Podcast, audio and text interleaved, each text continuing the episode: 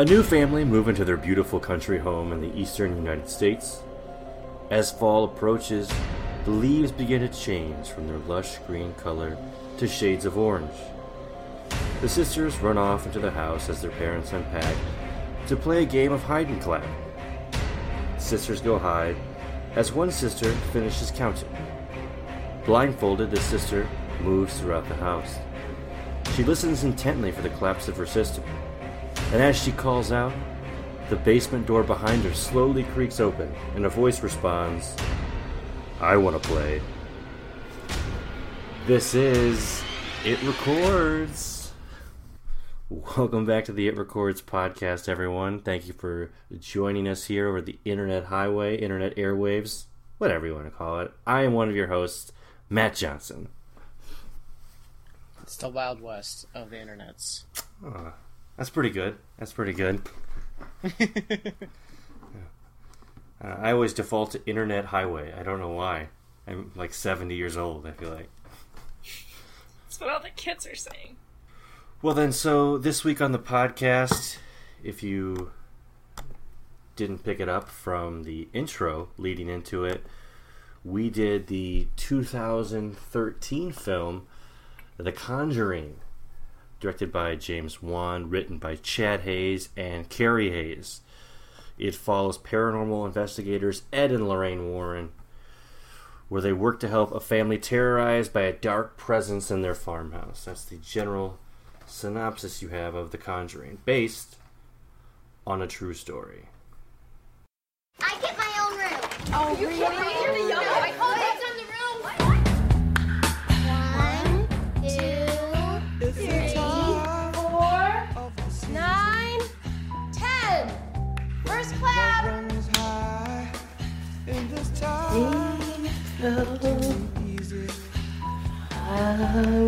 Let me try with pleasure hands.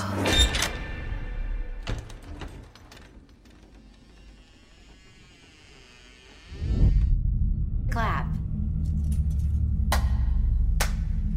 I'm gonna get you now.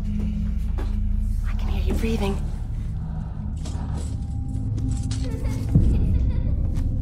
You took your blindfold off. I win. I was in Christine and Nancy's room.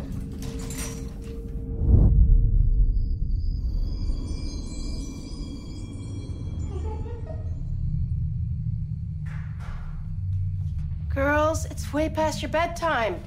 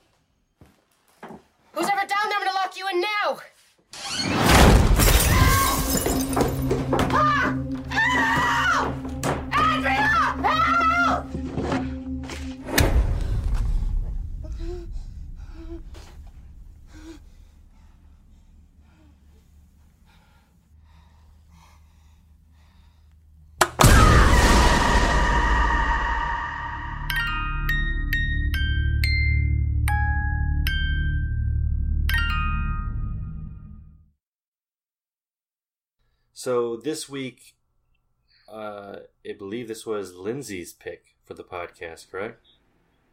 Yeah, that's right. Let's grill her. Why did you pick this movie? Uh, is yeah, Well. let us know.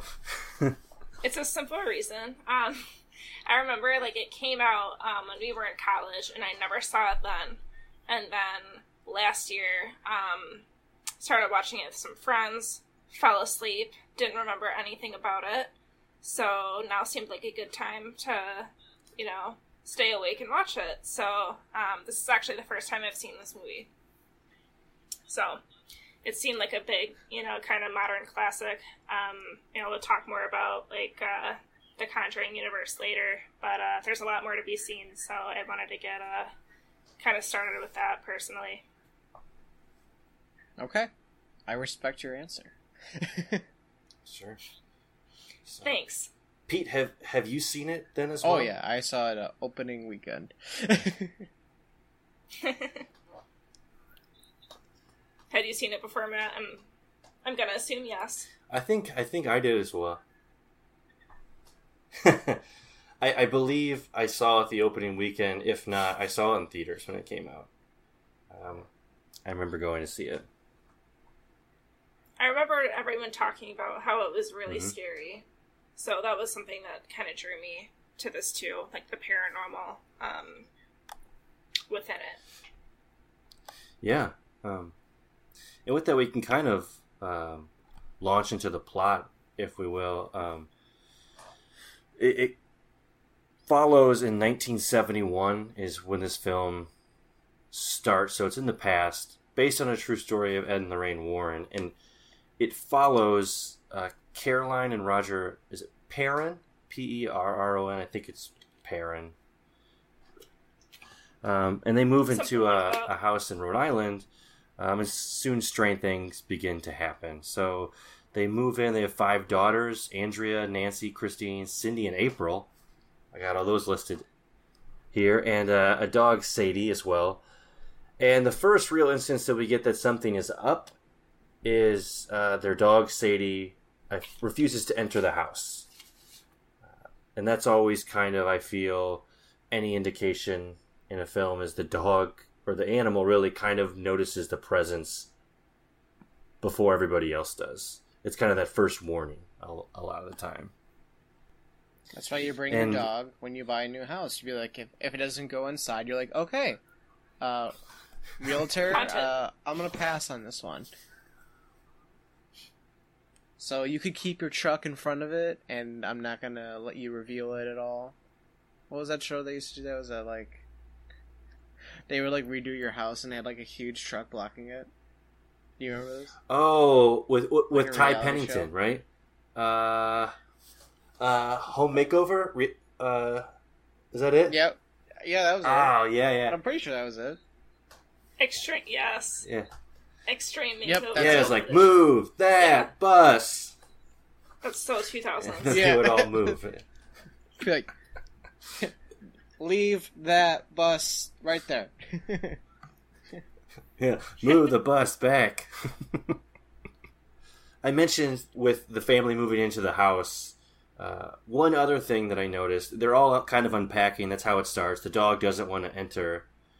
Um, but one thing I noticed, and I wanted to see if you guys kind of saw it as well, the way James Wan filmed the house was, I feel like it was that downward angle shot, and I got similar vibes to like Amityville Horror, which we've done on this podcast, where it kind of made the house feel like it was a a presence of its own. I mean, I could definitely see that since it like it also like, I mean, it was the film took place in the '70s, which is when Amityville Horror took place. Um, and I feel like he chose like to film. I don't know if he shot it on film, but it had like an older look to it. So he at least like Yeah. added special effects post, or maybe used film to make it look like an older movie. Yeah, he did. That's a good point. Yeah, I bet that was done. Yeah, on purpose and drawing um, comparisons to Amityville Horror, which is interesting because that's something else that uh, the Warrens were involved with. Um, so yeah, I don't think that was an accident. That's true. In homage they to the, with the, the- other in the movies, I guess. Did the Warrens have a Uh, part with- with in this one? the Amityville horror movie at all? No, like when we in not not the real life people. I'm talking about like did were there characters of the Lorns in Amityville horror at all? I don't think there were, right? I feel like they weren't. But I'll get more into that later with my trivia. I'm sorry I took it away from you. That's cool. Just a little preview. So, to kind of get back into the plot, uh, I mentioned they're unpacking. The the sisters are playing a game of hide and clap, which, if you don't know, is I, it's kind of like Marco Polo. Instead of calling out Marco and saying Polo back, it's you clap. Someone is blindfolded, and you you go and hide, and they clap to kind of give you an idea of where they are, and you can clearly see that's going to foreshadow other events later in the film. Um, the hide and clap uh, with any sort of like haunted house film. But it leads us to a boarded up entrance to a cellar where one of the sisters kind of backs into because she was in a closet. And the father figure comes and takes down the entrance to turns out a cellar, which is uh, any horror no no. There were those boards were there for a reason. Don't be don't be taking those boards away. Which then they they head downstairs and it turns out that there was just uh it looks when they get to this basement a bunch of things left behind almost cabin in the woods style the film where they go down and find what will be their their ultimate demise there's chairs a piano there's wardrobe down here It's like, did you even do a house tour when you bought the house? Like, come on, you gotta open every door, you gotta check every drawer, and turn on all the faucets. You know, it's standard procedure. Yeah, Basic stuff. come on.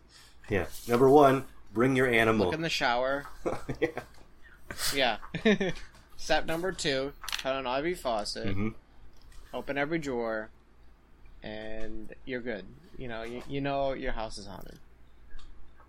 look for boarded up crawl spaces Exactly.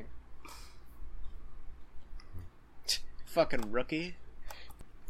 But go on and plot with uh, with Act One since we are stopping Yeah, you. back to Act One, please. Uh, oh, okay.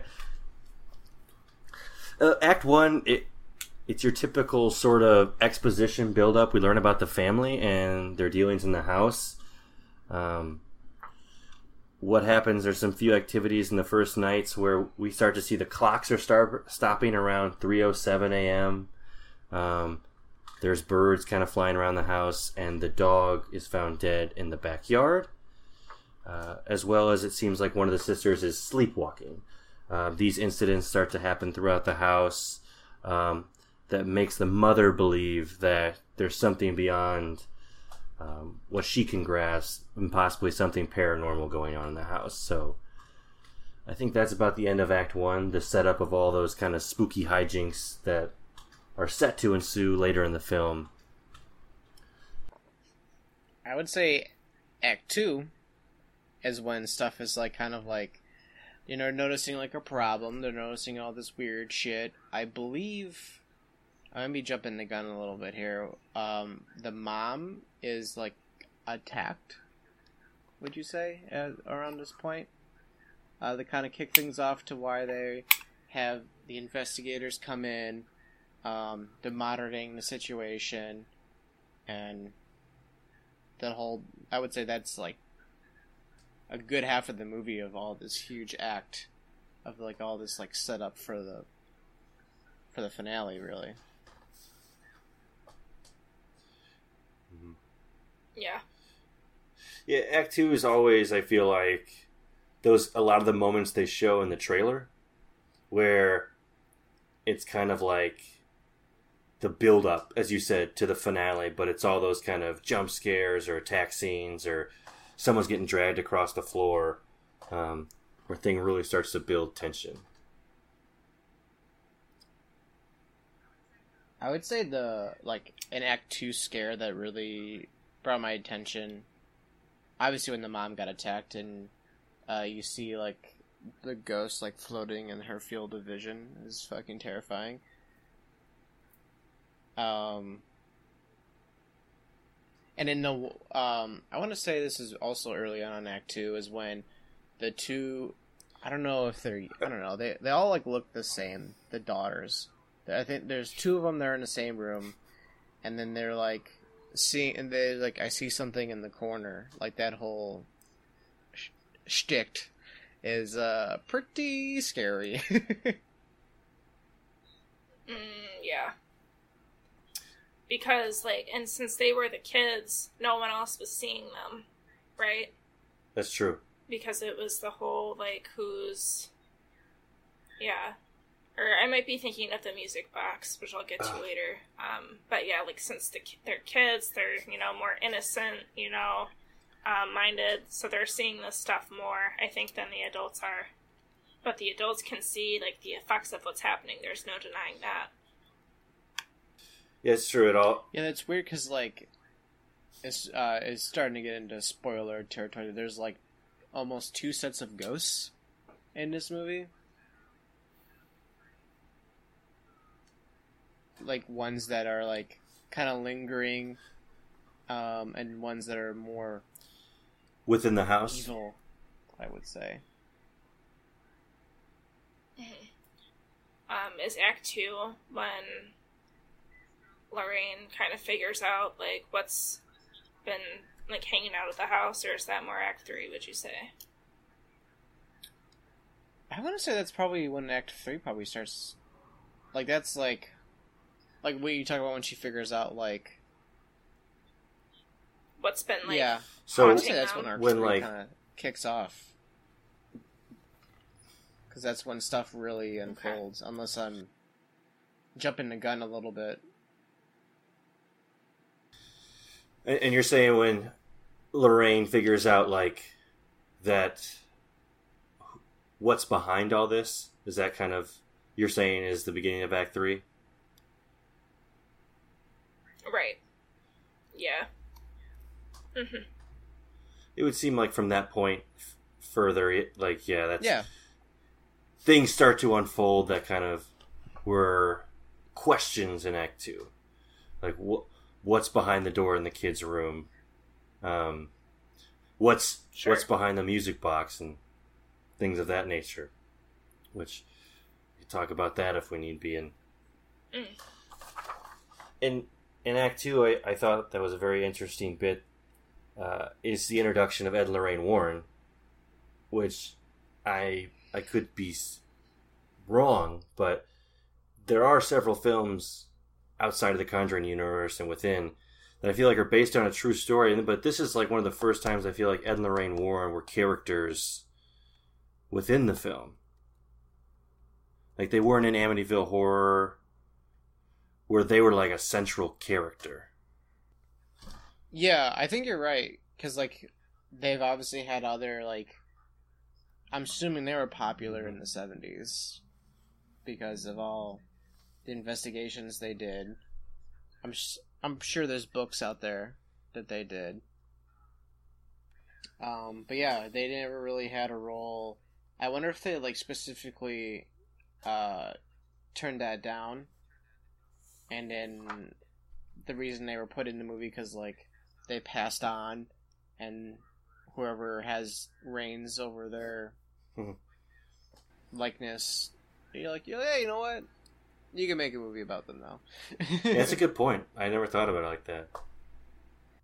But they also offer when we meet them, they give us some rules that uh, rules of possession, which is or rules of like a ghost or a spirit or a demon. They're demonologists, is what they call themselves. Demon. But the rules are Mhm. infestation, oppression, and then possession. Is how it happens in a in a haunted house. Yeah, they give like lectures on this stuff. Like, I wonder if it's like stuff they actually like Yeah. did teach in real life, and it just like took from real life because it was like so developed that it just worked very easily in a movie because like you're like here are the rules of the movie that we're gonna follow. It was just a nice like right. cut and paste if it was real life. I wouldn't doubt it. So I would say we could probably fully spoil this movie since I feel like it's Mhm. kind of we're like kind of tiptoeing ar- around. Yeah. it's it's been six years. Get over it. Watch it. Pause it right Yeah. now Yeah. and watch the movie. All right, fair warning.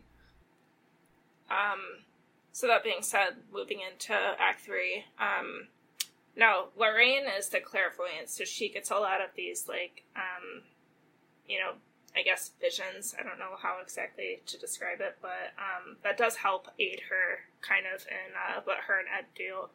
And um, I think it was through possibly that and like her research that she found out that uh, what's been plaguing this family and their house um, doesn't matter where they go. Um, you know, the spirit's always going to be there.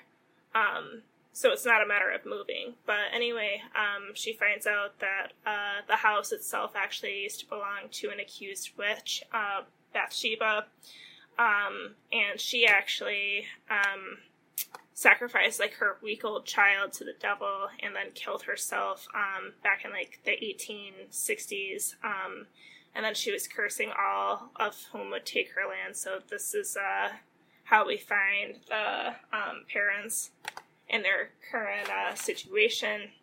Um, so, diving in, um, there's like the cellar kind of going into Act Three, where um, I think one of the kids was like lured back there or something like that. Um, so Lorraine tries to like go in after, and then she actually falls through. Um, and that's where she sees like the spirit of the woman woman possessed and killed her own child. Um, and then right after that, she gets a vision of her own kid, Judy, um, and water, and she's taking that as a bad sign. Um, and uh, her kid actually gets attacked by Bathsheba through the Annabelle doll that we see earlier in the movie. Um, so somehow, like, Ed and Lorraine get to her, they save her, but then they're like back at the house um, where the mom, Carolyn, gets possessed. Um, and, you know, during this whole time of the buildup, you know, they're trying to get approval from the Catholic Church um, to perform this exorcism because they're seeing that it's very dearly needed. Um, but they've got to the point where there's not enough time to wait for that. Like, they have to do it now. Um, so Ed actually starts performing that exorcism um, on Carolyn, and um, I think there gets to be one point where Carolyn like wants to kill one of her daughters, April, um, because she's possessed by Bathsheba, of course. Um, and this is like I love when something small happens in like earlier in the movie, and what you think is something small, and it actually turns out to be like some sort of turning point or motivating factor later on in the end. Um, in this case, um, Lorraine kind of calls back to the time that Carolyn shared the speech memory with her. Um, you know, the whole family was out um, enjoying just a beautiful day. She told Lorraine how much it meant to her, so she kind of like uses that memory to call back to Carolyn um, while she's possessed, and uh, that's kind of what allows Ed to finish the exorcism and saves the family, lifts the Bathsheba's curse forever, and um, so that kind of ties things up nicely, I think, in the end. Um, and then, of course, like once the Warrens get home, they get the approval that they were waiting on from the Catholic Church, um, and they recover the music box from one of the daughters, um, and uh, starts playing again. So that kind of gives you like a there's a whole Conjuring universe that's coming, and a foreshadow, I guess you could say, at the end. That's what I got for Act Three. Have we seen, like, I know, like, there's so many to the the Conjuring universe. Like, you got the Nun, you got the obviously Conjuring Two, um, Annabelle, the doll. It's like its own thing. Is the music box has that been explored yet? Is that like who was that linked to? I don't remember from this film, it was linked to, I believe his name was Rory, which was the kid who played Hide and Clap and was the young girl's imaginary friend. Because when you looked into the music box, Rory is what mm-hmm. Lorraine saw. So I think it's that it was maybe Rory's toy, and Rory's attached to it. Which Rory was one of the spirits in the house, who I don't think was an evil spirit at all. I think really it was Bathsheba was really the only evil evil spirit there. Because like the doll's like in the beginning of the movie. It's not. It's not a part of the the the the whole house situation, right? No, there's like a whole No. Yeah. No, five to ten minutes of Annabelle. I think they were just like beginning of kind of. I guess, laying the groundwork for. Mm-hmm. Which has like three movies now, isn't it? Isn't there like there's like Annabelle and its sequel, and is there like another one like announced? Well, I mean, we're talking about the universe. We kind of go at least this point into sequels and remakes. As we're kind of right there at that point. Um, Pete, do you know of the larger Conjuring universe, or the Ed and Lorraine Warren universe? If there's any new films, like, uh, do you want like? I mean, obviously, like the main movies, because there's a sequel, con- a uh, like a not a direct sequel, but The Conjuring Two takes place in like England, like at the Enfield, I believe, uh, haunting. There's a third one slated to release next year, and then the first spin-off was Annabelle. Then that gets a, a sequel. Then The Nun, which I believe is like a ghost from the second movie. Um, and there's like the Curse of La La Lu- I can't even say it. La Lorna. I- It's like a. Yeah, Yeah. we know what you're going for. It's like a. Is it a Mexican like folklore? Is that what it is? La Lorena. That's what I've heard. And then yeah. like, and then Annabelle. Annabelle has three fucking movies. Annabelle, yeah, and then Annabelle comes home. Annabelle comes home is the third movie. And then Yeah, there's- that franchise, and that franchise. So you got you got a full on MCU going on for the Conjuring universe. Yeah. Yeah, there's three full Annabelles in there. And the third one just came out not that long ago. In terms of horror significance, I've I used to do this very religiously in the past. No puns religiously for exorcisms in this film or anything like that. But I used to do it as like a segment all the time, but kind of want to get back to that and kind of see where it fits in the horror genre uh, or subgenres for that. Um, in doing my research, I I, I kind of want to get your guys' opinion as well. What subgenre it falls into? Because I think it could fall into several. Um, one, it could be paranormal and, and ghosts with Bathsheba. Bathsheba. Uh, um, Of course. Haunted house. Um, the it has it seems to happen within this one house. Subgenre of possession. Uh, there is a possession in this film and an exorcism, but also a fourth subgenre of witches, because Bathsheba is said to be a witch uh, who comes back and basically lures people to kill their offspring. So I was kind of curious what subgenre when you first go see The Conjuring do you think it falls under predominantly? And I feel like the easiest thing is that you say like supernatural or paranormal is the easiest to wrap it under since it kind of covers all those bases. Um, I would say of all the ones that you kind of mentioned, fit fit it pretty well except for witches because like the even though Bathsheba is like the main ghost, I feel like she's not really like a strong focus because it's just like uh not much is really said about her character besides that she was killed and that her offspring was like sacrificed. Like it's just like you know the mom is possessed by this really fucked up ghost that was a witch That that was also my feelings about it, and it was just funny because as I was doing research, yeah. go ahead, Lindsay. Were you saying something? No, I was pretty much gonna, gonna agree with both of your points. Um, for me, probably um, haunted house, probably one of the bigger themes here that I would. But yeah, we'll just, we'll just stop there. yeah, I, I I agree with what you said, Pete, as well about witches. I mean, she's a witch, but it's not really the main driving force of the film. I just found it interesting in my research that some people were putting that in a subgenre of witches, and I said, that's interesting. I guess it's true, but not really. And I had a, a, a tough time between. I would go towards the, the paranormal side, the demon side, uh, but it does have the haunted house elements to it.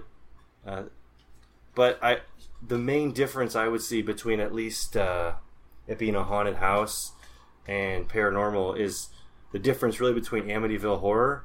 I felt like both of them have spirits, quote unquote, that will are sticky. I think it's what they said in this film. It sticks to you, um, and they leave the house. So when you leave, it's it's with you.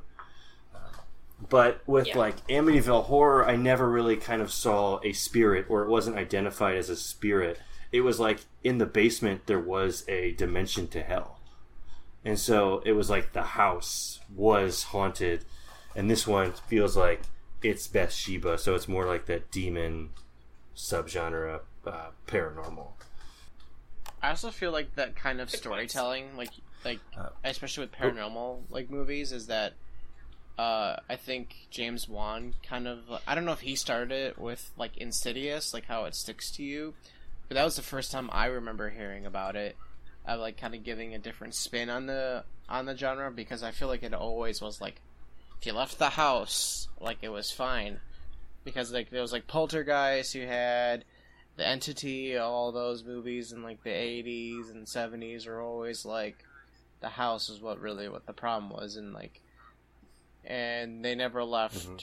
for whatever reason. You know, mortgages are pretty ironclad. Let's see here. So, to kind of round out the horror significance, we talked about the subgenre, uh, but I will mention Ed and Lorraine Warren. Um, they're classic paranormal investigators. Whether you're into ghost stories or if you're into horror genres, the horror films in general, you probably have heard of Ed and Lorraine Warren. So, it's another one of their tales. So, we know of the two Conjuring films and all of the other Conjuring universe films that Pete mentioned. Those are all Ed and Lorraine Warren cases, but there's also uh, The Haunted and The Haunting in Connecticut, which are based on Ed and Lorraine Warren cases, but are prior to this whole new universe coming out. And it also falls into that loosely based on a true story genre, like the Blair Witch tried to do, but where it's marketed as this really happened. So it kind of entices people to go and check it out. So with that, um, I'm gonna move on to some trivia. Yeah, trivia. Um, and we touched on this a little bit earlier, but yeah, it's true. I didn't know this. Um, you can just uh, cut that part out um, where I was speaking.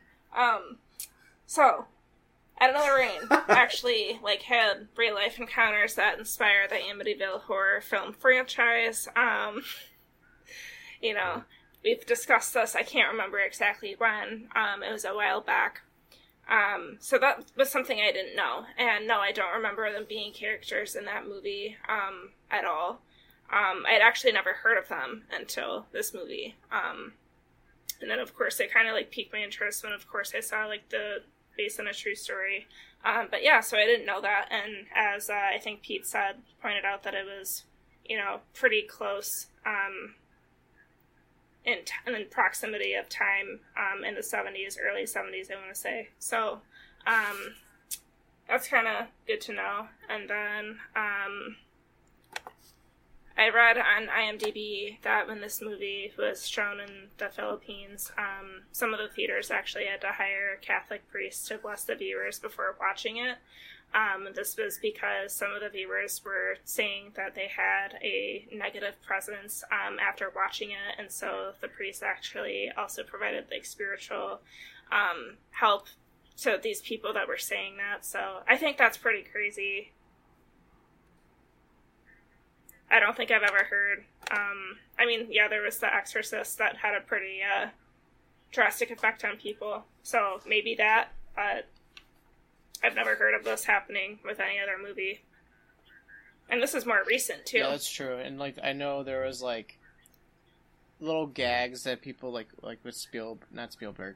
Alfred Hitchcock they would have sometimes they would have like barf bags or like they would have a doctor present I think Mm. for Psycho to make sure that you like I don't know, it, like if your heart stopped or something. I don't know. They had like a lot of weird shit like that, and it's funny that that like it's probably just not as practiced here anymore. That's just like, um, I don't know what it is. Maybe it's like we're not as superstitious as we used to be. I don't know if that plays a factor at all. Yeah. Possibly desensitized because I feel like we got the internet, we can check certain things, or We we do don't have a lot of movies like this coming out. Yeah. Yeah. Yeah, it, it's interesting, and because I think I, I read when it's an R-rated film, and James Wan like kind of argued against that. He wanted a PG-13. Uh, James Wan wanted a PG-13 rating, and they gave it an R for those sort of reasons. There's no real scene that would make it R, like gore or blood or anything. But they just said it was like very creepy images that were very unsettling. so it's R. Like it just really made us feel uh, terrified. So you're Yeah. getting an R rating. Yeah, I actually remember that. Like, I remember it being like, like kind of like a, a big deal because like obviously with PG thirteen you can make way more money, um, and the fact it was just literally rated R for being scary. Yeah. That's kind of a compliment if you're going. yeah. for That was actually like my uh, third uh, nugget I wanted to share with you guys. But yeah, like they were told, like based on the scare factor alone, like there was nothing that they could cut or edit to make it PG thirteen. So I think the studio kind of folded and accepted it for what it was. Um, but yeah, totally. I think they were trying to reach a bigger audience, uh, box office wise, making it more like PG thirteen friendly. But that was not going to happen. So uh, yeah, it, that was just some trivia for you, and uh, and yeah, All right. and it made a shit ton of money. Let me tell you. if you didn't guess at all, if I ruined it for you, Yeah, I think it was a flop, wise. big time flop.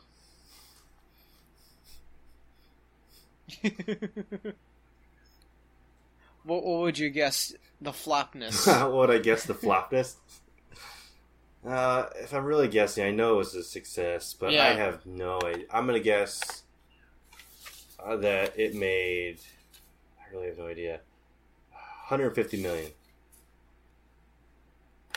That's my guess. That's what it made. Off of uh, what kind of budget? 20 million. No, I know. But what's your budget? g- How about you, Lindsay? so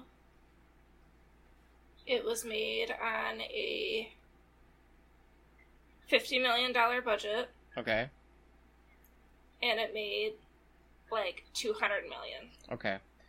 Matt, you're right in the money with for budget, twenty million dollars, and made Whoa. three hundred and nineteen Yes. and a half million dollars at the box office. Wow. Damn. Yeah, this movie made some money for a rated R movie. That's why we have a whole universe. Uh, I think that spells success. money speaks. Yeah, seriously, it's it sparked literally an entire universe of movies. kind of before we round it out here with our, our normal defender destroy uh, we wanted to do this segment called monster in the closet uh, working title uh, monster in the closet. It's just this segment where we've talked about trivia we've talked about sequels box office and the plot.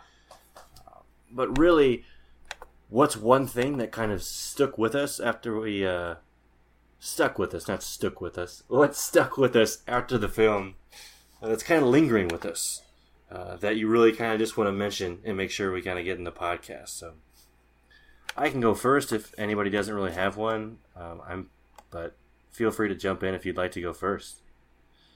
Myself, Take it okay. away. Um,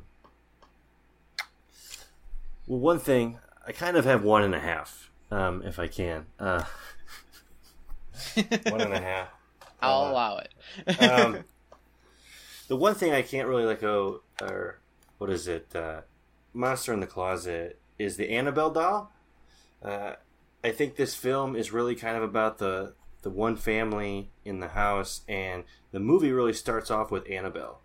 It's this doll where we get this whole backstory that Ed and Lorraine Warren went and talked to these college kids, or these, I think they're nurses, or, or I forget exactly what they were, but they're young young kids, and they kind of took on this doll that they put a a spirit into, and it, it kind of leads up. That's like the first five to ten minutes of the film, and then we we learn that it's in the Warrens' house in this like demon treasure chest room where they keep all their possessions locked away so no one can touch them.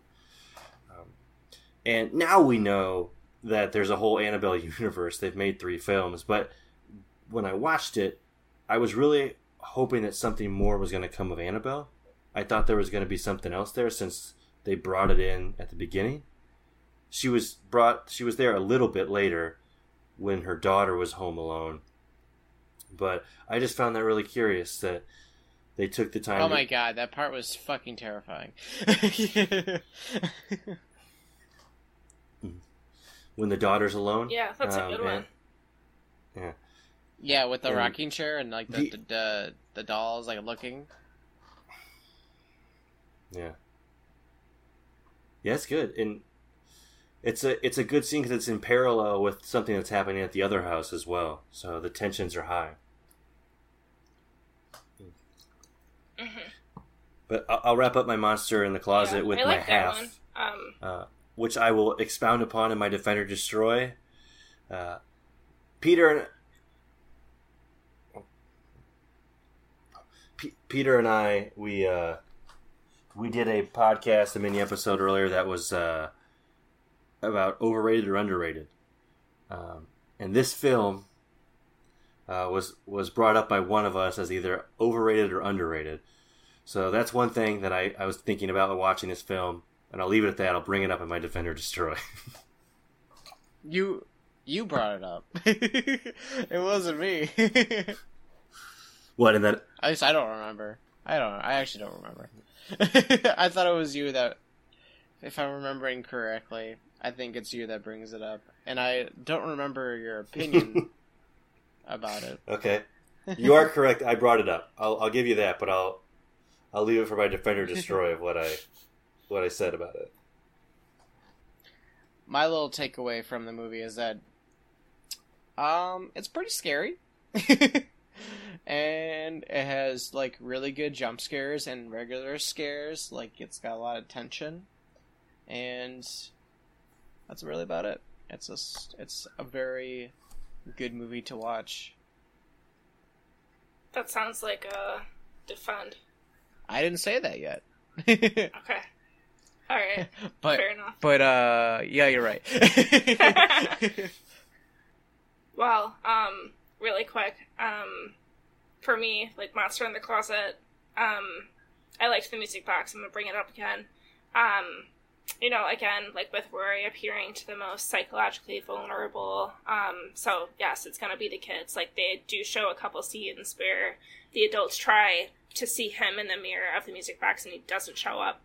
Um, so, and I think again, like the use of it in the end, like foreshadows that there's a whole lot more where um, that's coming from. So I liked the use of that. Um, and uh, that would be my monster in the closet for this movie. We can move on to Defend and Destroy whenever y'all are ready. you already heard mine it's a defend Does with anybody no, want to take with Defender no Destroy first? explanation that it's it's a Yeah, you know, I think we should uh, build some suspense for uh, whatever you're gonna say.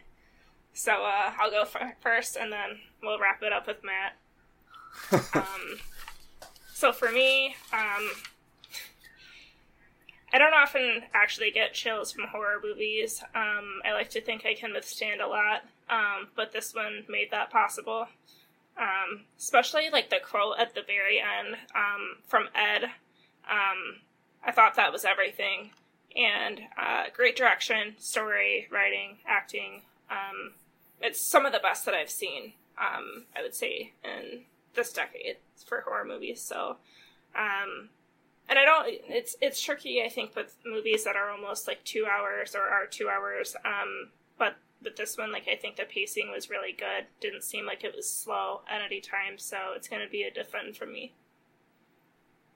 We got two defends. Was Peter you defended and it? Matt. Oh, two defend. Yeah, okay. I gave a little quick. I was just like, I defend with no explanation why. Okay. Fair enough. Um, so I, I- I guess I'll lead into it um, with Pete and I did a podcast, a mini episode of overrated and underrated films. I brought up this film. Did I believe it was overrated or underrated? Do you guys want to take a guess? Okay, look. I remember this episode, like I listened Mm-hmm. to it. I don't remember what you said, but I have a feeling it was All right, that's overrated. one overrated. Peter, do you have a a guess? My heart says underrated because I love this movie so much, but you sometimes break my heart. So you also you I'm going to say you also find this movie overrated. Well, in that podcast, which was uh, probably over two years ago now, I did say, I said overrated. I said it was overrated at the time. Uh, and I remember during that discussion, Pete uh, was very adamant about how wrong I was with thinking it was overrated at the time. um, we had a discussion about it. So I, I went into watching it now with an open heart because it's been a while since I'd seen it to that point. Um, now I will still defend my decision. I think it's overrated. I will say that. Uh, I, I think what I just noticed a lot of the same elements that I saw in like Poltergeist or Exorcism, and it was kind of just or Amityville Horror, and it was kind of just like rehashed uh, in this film rather than like repurposed like Insidious was for. Uh, I felt that was kind of fresher. Uh, but that doesn't mean I'm going to destroy The Conjuring. I I still will defend The Conjuring. Uh, I do think, yeah. I oh, okay, good. I'll def- I'll defend The Conjuring. Uh, it it does have a lot of uh, scary elements to it from the from the jump scares to uh, the possession scenes. Uh, it, it it holds a punch, and I think it creates a, a terrifying atmosphere. That's why some people are really scared of it. I, I just do stand by my stance that it was overrated. I, I don't think it's as as great as the praise it gets, but it's a defendable movie. I defend The Conjuring. So yeah. I like it. Mm-hmm. I spit in your direction for calling it overrated. Well, it's now it's it's on the podcast, so it's it's frozen in time forever. But with that, you'll get a unanimous defend from everybody here on the 2013 film The Conjuring and one overrated. Uh, uh, thank you for tuning in today. Uh, it's been fun. Uh, I appreciate you guys listening. Um, get at us on Facebook and Twitter. Let us know what you're thinking. We'd love to hear your thoughts. Let us know of any movies or mini episodes you'd like us to do. Uh, keep on top of any sort of horoscopes or blogs we'll have on the website, uh, SoundCloud, anywhere you listen to podcasts. But subscribe to us as well, or leave us a review. That really helps us uh, get new viewers uh, who haven't listened to us yet and really love the horror genre as much as us and as much as you. But until next time, I'm Matt Johnson, and I will remain in the shadows of the cellar basement. That was good. My name is Peter Hansen. If anyone here is overrated, it's Matt Johnson. Woo!